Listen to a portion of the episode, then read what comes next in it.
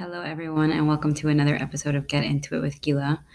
Uh, this episode was really, really, really interesting. I interviewed Sarah Chana Radcliffe, and um, it was really interesting to interview her.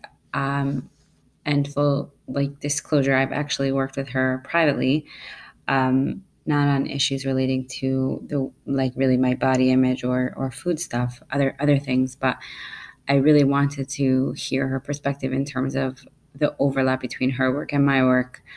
And we discussed before we started recording you know like what is the, what is that overlap? What is that intersection? And it was it was it was it became pretty obvious once we started talking that although she doesn't work directly with people in terms of their food and, and like what what I do she does see it come up often that people feel badly about their bodies or people feel badly about their weight. And even through the discussion we i, felt like we were um, developing our own sort of like um, understanding on where her work and my work m- may intersect. So it was very interesting. Um, and uh, uh, who's ever listening to this knows that Sarah Chana is amazing and she's so s- brilliant and has so much to offer and so much to say. So it was just a really great opportunity to have her here on the podcast. Um, you may have noticed that I've been I haven't been putting out as many episodes. I I think uh, the the actual counseling business part is very busy and um, I really do love doing the, these episodes, and I enjoy them, and they're so much fun. And I, I, I, I also want to make space for my own self care and mental health and emotional well being. So I won't be able to be putting out a podcast every week, but I'm always coming up with ideas. And I even for this this week that I'm putting out this episode, I took off from seeing clients just to, um, you know, clear my head a little bit and make space for myself, my emotions, and then next week I'm I'm right back at it. And I think that that's um, a good advice for anyone who um, has a hard time taking off or making space for themselves. I think that this is this is key to being a good person, being a good clinician, being a good parent, being a good spouse, being a good all around better person.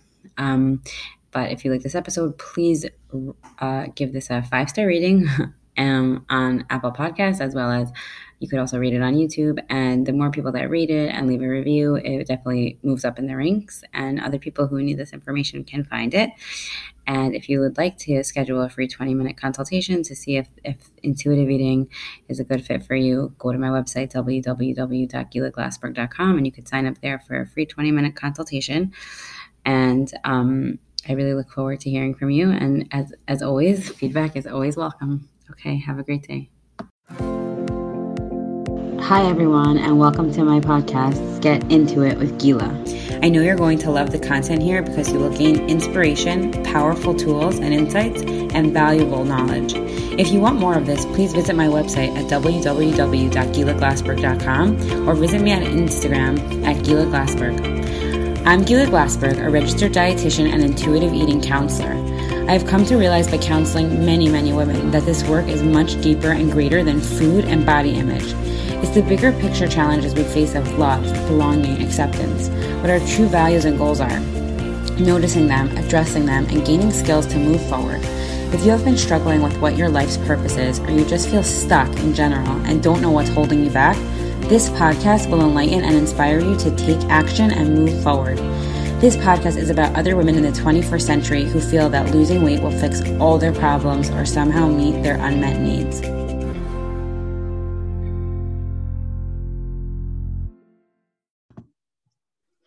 Hi, everybody. Welcome to another episode of Get Into It with Gila. I'm Gila Glassberg, registered dietitian and intuitive eating counselor. And today I have Sarah Chana Radcliffe. Hi, Sarah Chana. How are you? I'm good. Yeah. Thank, uh, you, so thank you for coming on. So, so nice. Thank you for having me. Yeah. Of course. Um, so, could you just tell the listeners where do you live and what do you do?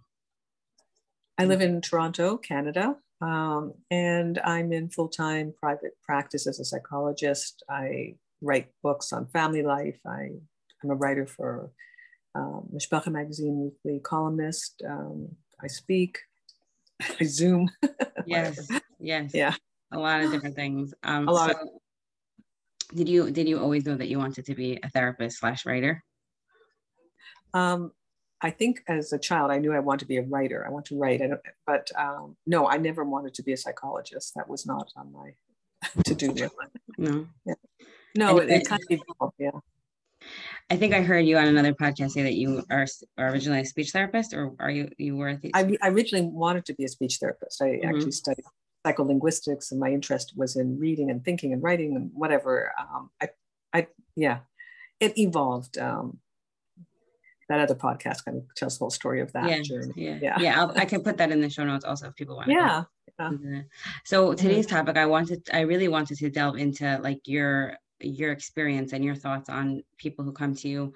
Um, not let's not specifically about body image but um, when we were talking a few weeks ago before we were like recording today we, you we were you were saying that like me as a dietitian i talk a lot about body image and a lot about people struggling with their weight and things like that struggling to accept their body. And i know you said that's not something that you directly work with but that it definitely comes up so I wanted to know if you could go there. Like, what's the what are the common themes that you see with your clients, and um, like just anything that you wanted to share in terms of like tips, tools. Also, really like why why you think that like comes up so often. Right. So when I said I, I don't directly directly deal with it, I think of um, two parts to eating issues. Um, so there's only one part that I don't deal with, which I'll mention in a minute, and then I'll, and then I do deal with the other part, and that, that's what we're going to talk about today. Mm-hmm. So of the two parts, there there's a body and mind part kind of um, to eating disorders. So there's the science of um, how food is processed biologically in different biological systems and different bodies and stuff. So um, somebody might want help with actual diet or something like like what they should eat or how much they should eat or when they should eat. I mean, somebody might want that. I don't ever do that. Mm-hmm. so that's the part I don't do. Um, but the part that I do do is the psychological part of um, of the relationship we have with ourselves and with food, and that does come up in general counseling all the time because it just seems to be that um, body image and um, the way we look and the way we feel physically um, and the way we feel about ourselves is just a, a, very common issue that people struggle with. So that's how that comes up. Mm-hmm. I was actually just thinking before, like, do you think that like 100 years ago or like 500 years ago, people struggled so much with the way that they looked? Because now we have like mirrors everywhere and we have social media but like and i feel like i feel like everyone i speak to is like i don't think i know any woman who loves the way that they look basically. It's so sad. It's so sad. So i yeah. wonder. Yeah i don't know about 500 years ago because I, I haven't done any research on if that was the case 500 years ago and i wasn't around then so i have no idea. But you're right about today's world. Like it's the visual is become so um, painfully obvious all over the place so mm-hmm yeah, it's it's worse probably than it was before because of that. But um, it might always have been bad. I think that um, you know women um, have a thing about being attractive kind of built into their systems. So it could be that um, self-consciousness about the way they look might have mean just might be part of a feature of being a woman for all mm-hmm. we know. I I don't mm-hmm. really know. Mm-hmm. But do you think more men are concerned now than they than they used to be? Because right. the same social media kind of surrounding mirrors, as you say, um, issue. Men are getting to be more like women in this department. Right. So when when when this comes up with like your clients, um, what like what is the what's like your main um, tool to help people work on their body image? There, there won't be a main tool, um, but I'll, I'll talk about some of the things and some of the ways that it can come up and what we might do about it. One of the common ways um, the whole issue of weight comes up is when we're dealing with life stress and emotional stress, period. Mm-hmm. Um, a lot of people have used um, food as comfort for um, their emotional stress, and they may have learned to do this way back in childhood. Mm-hmm. There's simple things like growing up in a household that's very food oriented and stuff. That's a different issue. Okay, but I, one of the, this particular one probably is the most common way it comes up in my practice, which is about um, how we'll develop. It's a form of um, addiction in the sense that we, we can alter our mood and our stress levels by the chemistry of food. So mm-hmm. salty mm. foods do it one way, and sugary foods do it another way, and fatty foods do it another way.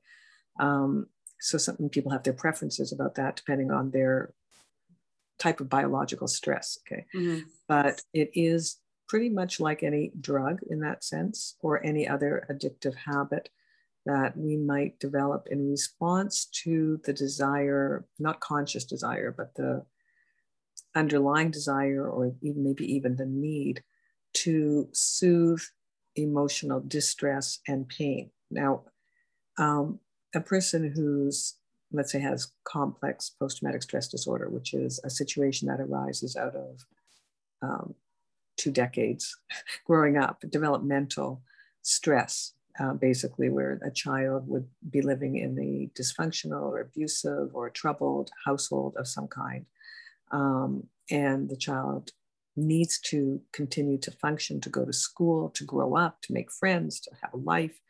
Um, so there's a lot of energy that has to be kind of walled off mm-hmm. in order for the child to have energy to do that. So um, the walling off process is something that is built into a child's nervous system, the capacity to dissociate from whatever struggles are going on. And when I mean struggles, it could be things like sexual abuse or uh, physical abuse or emotional abuse, uh, but it could be just more normal or common stresses like illness in the family or a special needs child in the family, or very overwhelmed parents um, or parents who are kind of um, emotionally overwhelmed or physically overwhelmed or financially overwhelmed, whatever, whatever mm-hmm. kind of problems they have um, or could be family that's struggling with marital problems, divorce. I mean, it's almost everybody because yeah, it's almost everybody. Yeah, yeah. Um, we have, um, fortunately, in a child's nervous system, they have automatic ways of taking this material and putting it aside, uh, sometimes for a long time, uh, decades, you know, so that we can just go to school, grow up, um, make friends, and continue on with our developmental course.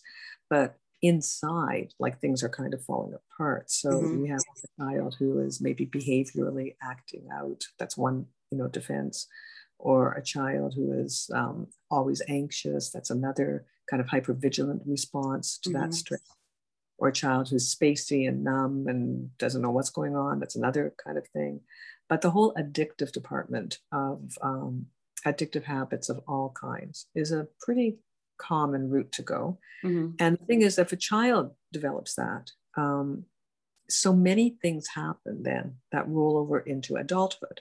So if you think of my client who comes to me with marriage problems or personal mood issues or high anxiety, um, that individual may have been born with a genetic predisposition to this low mood, high anxiety mm-hmm. um, difficulty and or one or the other um, was in a family that was stressed um, and again most families are stressed because life is stressful so there's right. some stress.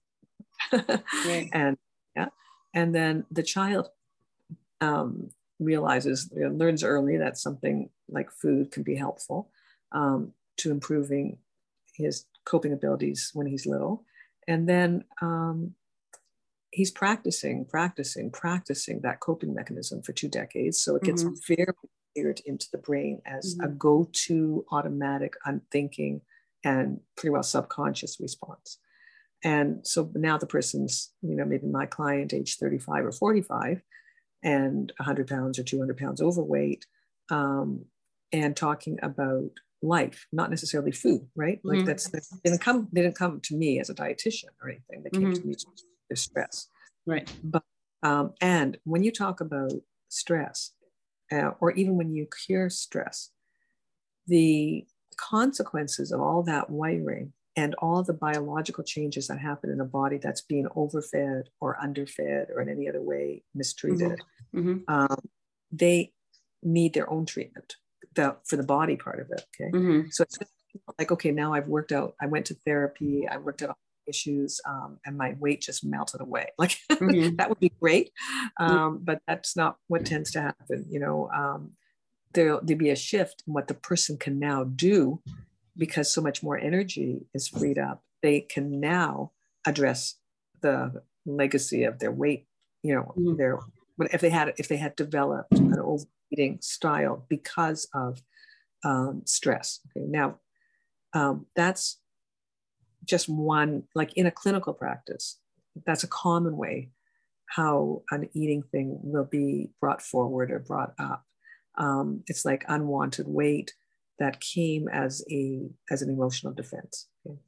That's I have. So I have would you would you say that that's like somebody would come to you and they would be like talking about their stress and not talking about their eating at all and and and you would see that that's like the common theme or they would say like and also as an aside i can't um, i'm eating a whole box of cookies every night. Um, what tends to happen there, there's the kind of client who walks in and right away they want to deal with their weight and they'll say that at the first session. Um, but there's another type of client who like for example a client will come and say look my problem is that now you know i've put this weight on. I can't take it off. I'm not happy about it.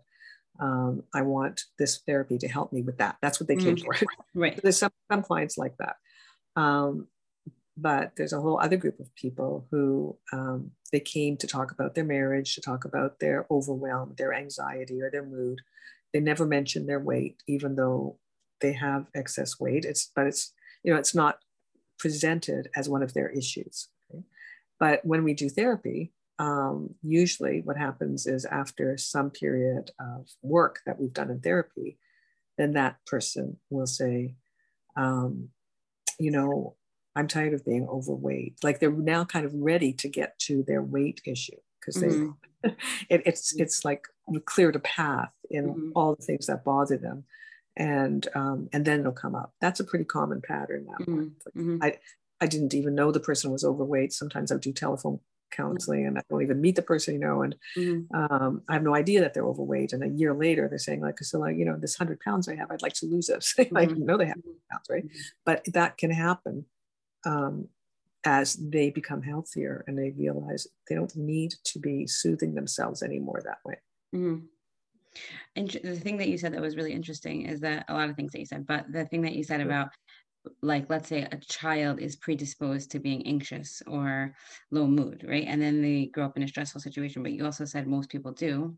So yeah. right most people do. So so is that like most people are destined to have this like uh, need like come up with some sort of soothing technique let's say using food or something else unless let's say the parents teach them how to cope like what's the how do people grow up like functioning properly? That's always my question. And that's right on. That question's a good question um, because everybody does need coping mechanisms. Even you know on a minor scale let's say our circadian rhythm in the body goes up and down like a wave during the day. And there's times when we have high energy and we're focused and we're ready. And there's times when mm-hmm. we're kind of dipping and we're draggy and mm-hmm. uh, maybe even irritable. And we tend to self medicate all day long with things like coffee or, or yep. sugar treat or so um, that's just to even out our mood. Okay. And then um, the whole thing of teaching a child stress management. Well, if, if a child grows up in a household where she sees her parents um, meditating regularly. You know, there's a sign on the door, don't bother mommy, she's meditating for the next 15 minutes. And that's how the kid grows up, you know, mm-hmm. or sees the parents doing yoga. Yeah. Um, sees the parents going for therapy, sees the parents writing in their journal, sees the, sees all these self, self-help books lying around the house, you know, like that's the culture the child grows up in. So the child knows that we address stress psychologically, physically. You know, the parent says things like, I'm going for my run and there's the pathological run, which is like the pathological eating, or there's the healthy run, which is the, you know, it's part of my exercise routine. Mm-hmm. Um, so the one is addictive and compulsive and meant to shut everything up inside. And the other one is healthy exercise, just like there's, you know, a good way to eat to nourish our bodies. Mm-hmm. And, and one that's trying to soothe emotions, that's different. Mm-hmm. mm-hmm. So, um, so if a child grows up surrounded by parents who model tremendously good uh, stress management skills, then that really helps the child, especially like in a household where parents are talking about um, those things, just not only modeling them, but talking about um, the stuff that they do. Or, you know, oh, I've got such a, had such a rough day. I'm going to put some lavender oil on right now. Oh gosh, that feels so much better. That's great. Okay. Mm-hmm. In that household versus, you know, dad's had a hard day or mom's had a hard day and they bring out the bottle of wine mm-hmm. to make things better. Right. Mm-hmm. So kids are always watching and learning. Well, what do the parents do? If the parents do nothing, the kid will learn from his teenage friends and young adult friends that drugs and alcohol, um, cutting, starving, these things are popular among mm-hmm. that age group. Um, so you know, it's it is up to parents to have a good routine for stress management themselves, um, which includes superficial things like herbal teas and um, it's not that it's superficial in the sense it's not deep healing, okay, mm-hmm. like it's on the surface of calming the nervous system. But calming the nervous system is a very important skill for all of us to have. Right. So the essential oils and the herbal teas and the Bach flower remedies and um, the different kinds of things we can take to um, ease our stress and um, ease the way for us to, you know, be productive and healthy and happy. Um, and the deeper things when we need it. Like I said, like kids should know about therapy and that, um, or or whatever deep meditation, whatever it is that the parent does to access deeper levels of renewal and healing and refreshment and so on. Mm-hmm. So, yeah, that's education. Yeah.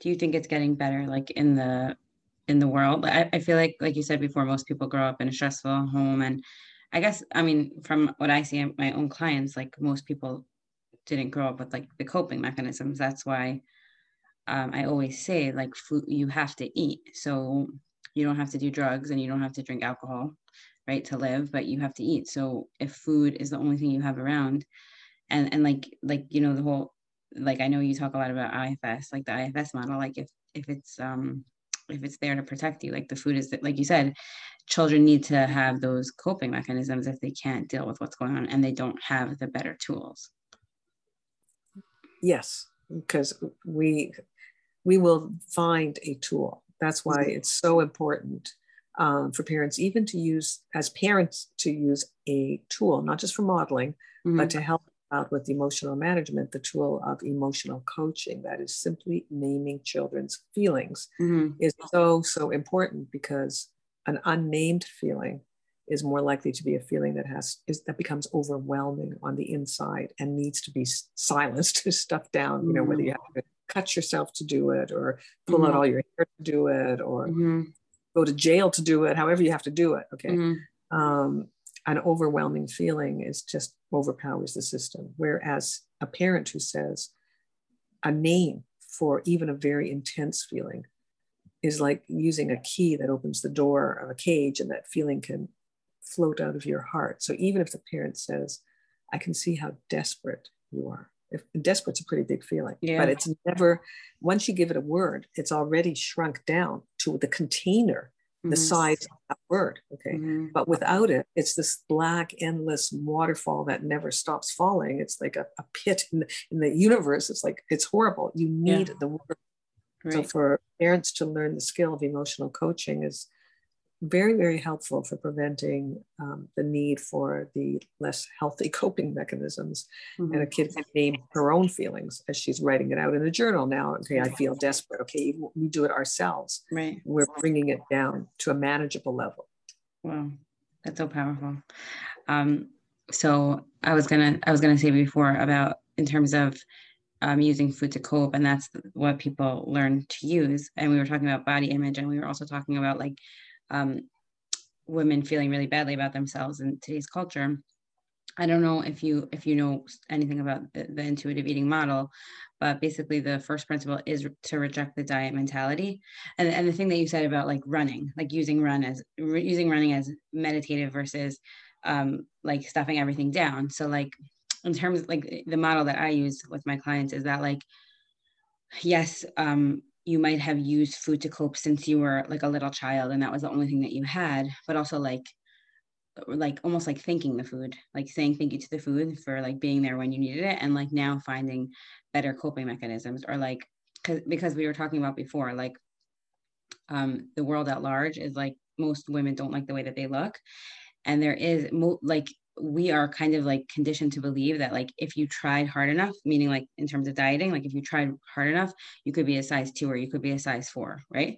But but actually i think i think i just read that the the average american woman is a size 14 but like the average model is like a size two or four. So well they're um, changing changing yeah they, they are changing that but, but i'm saying like that that like also the like the the research from intuitive eating says that food isn't like chemically addictive like drugs and alcohol but the pattern of using food is addictive.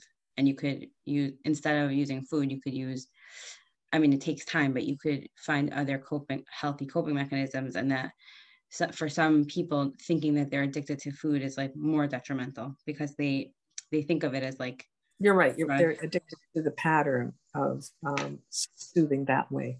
You know. Right. Yeah. Right. So I so I like the reason why I was so drawn to the intuitive eating model is also because it's very like there's so much like self-compassion and there's so much body acceptance. Not not to say that I think people hear about it and they think like that we're throwing away health and we're throwing away like nutrition and not thinking about that. Not at all. There's definitely that component, but it's much more like like like realizing where where did this coping mechanism come from and what were you trying to soothe when you were five you know? And how did that come to be and like what are other coping mechanisms that you could use? And even when you stop using food to cope sometimes people don't even lose weight because um you know there's people do have a set point weight range or they have a certain body type that they're meant to be. And yo-yo dieting slows down people meta- people's metabolism. So like things like that. Like i think that I think that that's also really important that people work on like the fact that you can be beautiful at any size and that you could work on body acceptance or body love. Like I think that that's like so important.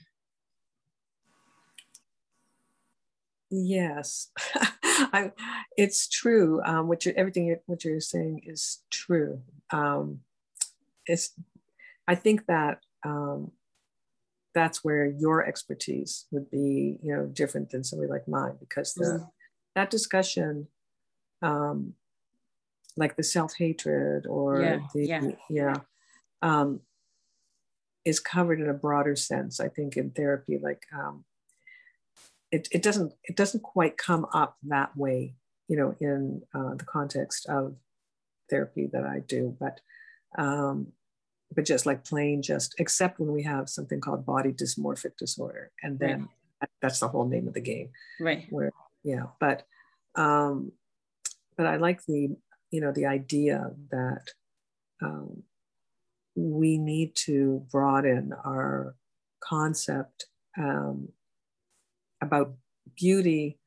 I'm just thinking of like the fact that this this has been taken up by the public market and you know um, I know I get a, a, a what do you call it, the Lands' End catalog. Uh, received it for four decades or something in my mailbox, you know, and um, it's certainly different now than it used to be in terms of what they're putting out there as nice looking people. So they have mm-hmm. people of size, they have some mm-hmm. skinny, they have some, you know, size 14s, and they have some, you know, people who are way past size 14. And um, our eyes are getting used to this. Even the Barbie dolls, you know, came in mm-hmm. this, uh, yeah, mm-hmm. changing and this is so healthy for us to go like, hey, real people look like this, right? Mm-hmm. mm-hmm. We're just real people and we can be so beautiful.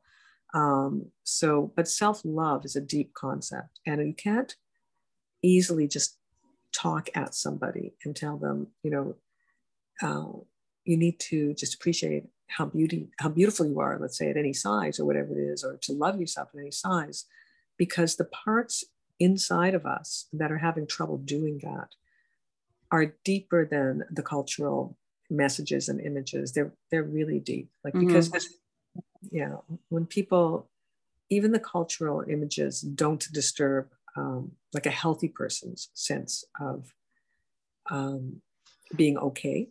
Yeah. But most of us don't have that. It's not that most women are self-hating in their bodies. Most people are self-hating at, you know, a lot of different levels. Like right. just, it's very, yeah. So once we get rid of that whole pattern of self rejection, then this gets scooped up in it as well. You know, that those traits of compassion and so on, but installed at a very deep level inside the different parts of us that hold rejection, you know, for who we are, essentially. Yeah. Yeah. When you said like self self hatred or self rejection, that's like it's so um it's such a it's such a painful like su- such painful words to even like hear that and I, I know like that's something like i struggle with or i know that that's something that my clients struggle with and um I, I don't want to say like how do you like remedy that but like how like what is a path to heal how do you know that you're getting better with self hatred or how do you know that like how do you start to heal I mean, the parts models of psychology are particularly helpful with this. I mean, there's definitely not going to be like a one answer to that because mm-hmm. we're going to do a lot of different things. But um, I like to look at our psyche in the parts model. Now, there's many different parts models. Um, you may have heard of, you know, Freud's superego, ego, and id, or transactional analysis, parent, adult, child, or IFS, and the you know, firefighters, managers, and exiles, and whatever. Um, there's the trauma models, though, um, which I'm favoring. Um, the TIST model, I don't know if you've heard of it, which is the um, trauma informed stabilization therapies um, of Janina Fisher. Her stuff to me is phenomenal. Um, but all of these models, and a model that I've been using myself based on my work, which is very similar to everybody else's models, um, but we all have our little differences. Um, so, anyways, in all of these models, if we, we could simplify or collapse them into a bus model where there's a bus driver. So there's a bus seat, never mind a driver, there's a seat, okay, um, and it's empty. And then there's a barrier between the seat and the passenger side of the bus, and then the passenger side. We could think of it as having many different types of passengers on that bus.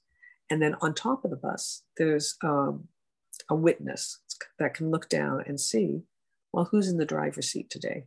And, you know, um, where's the bus going? so when you get like a nice adult part in the driver's seat, then that part um, takes care of the whole bus and makes sure that the bus arrives at its destination. That adult part would know where it wants to go. Like, I want to go to California. Here's my roadmap. I'm going to take this road and that road. I'm going to end up in California. Okay. Mm-hmm. But um, we find that when a child part pushes the driver out, the adult driver, and, and takes that wheel, um, then the bus inevitably crashes because child parts are too young to drive. And it doesn't get anywhere near California. It's going onto the Atlantic Ocean. You know, mm. the other. Um, and we can tell, the witness can tell watching that bus crash, who's been driving. So, um, you know, we want to make sure that the part that is most often in the driver's seat, except when we're playing with our kids and playing with our grandchildren, all that stuff, um, we want to make sure that the part is an adult that is taking us to our overall destination, which means that it can hear a child part cry you know, um, in the passenger section, a child part is hurting, is upset, is overwhelmed, is confused, is, is being rejected, is hurting, and is crying. But instead of allowing that child part to get into the driver's seat, because whoever's in the driver's seat has the ability uh, to steer that wheel. We put the key in the ignition, we steer the wheel, and we go where we're going. So if it's, and, and that means that that person has control of the body. Okay, so that person can do the thinking, that person can do the feeling, that person can do the speaking, that person can move the body. That person can reach out and grab some potato chips and or cookies or whatever it is and stuff them down the face if it's a child in the mm-hmm. driver's seat. So um, what we need is for the adult who hears the crying to organize uh, for a babysitter, a therapist, a nurturing mother, some kind of helper person who's also a passenger mm-hmm. to come and hold and rock that baby so I can drive my bus. You know what I mean? That this is um, using this model, we can actually do a lot of kind of reorganization of the inner world and and help ourselves while some parts are hurting. And we need to help ourselves basically unblend because when um, when we use the word I to describe ourselves, you know, like I'm having a horrible day. Okay, I'm just going to have a tub of ice cream right now that way of thinking prevents the helping of all the different parts that actually need to help. okay. Mm-hmm. So we, yeah, we want to, it's about organizing the inner family. So interesting. Such a good, it's such a good um, visual. Um, okay.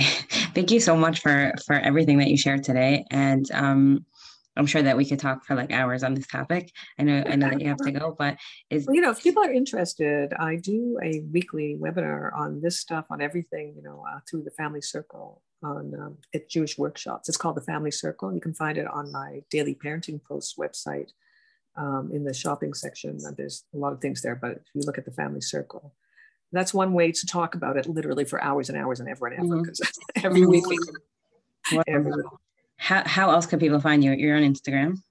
What's your name there? Um, yeah, they can look up my website, sarahchanaradcliffe.com. They can find me on Facebook. They can certainly sign up and, you know, encounter me four days a week on daily parenting posts at the dailyparentingpost.com uh, website. There's just a sign up page there.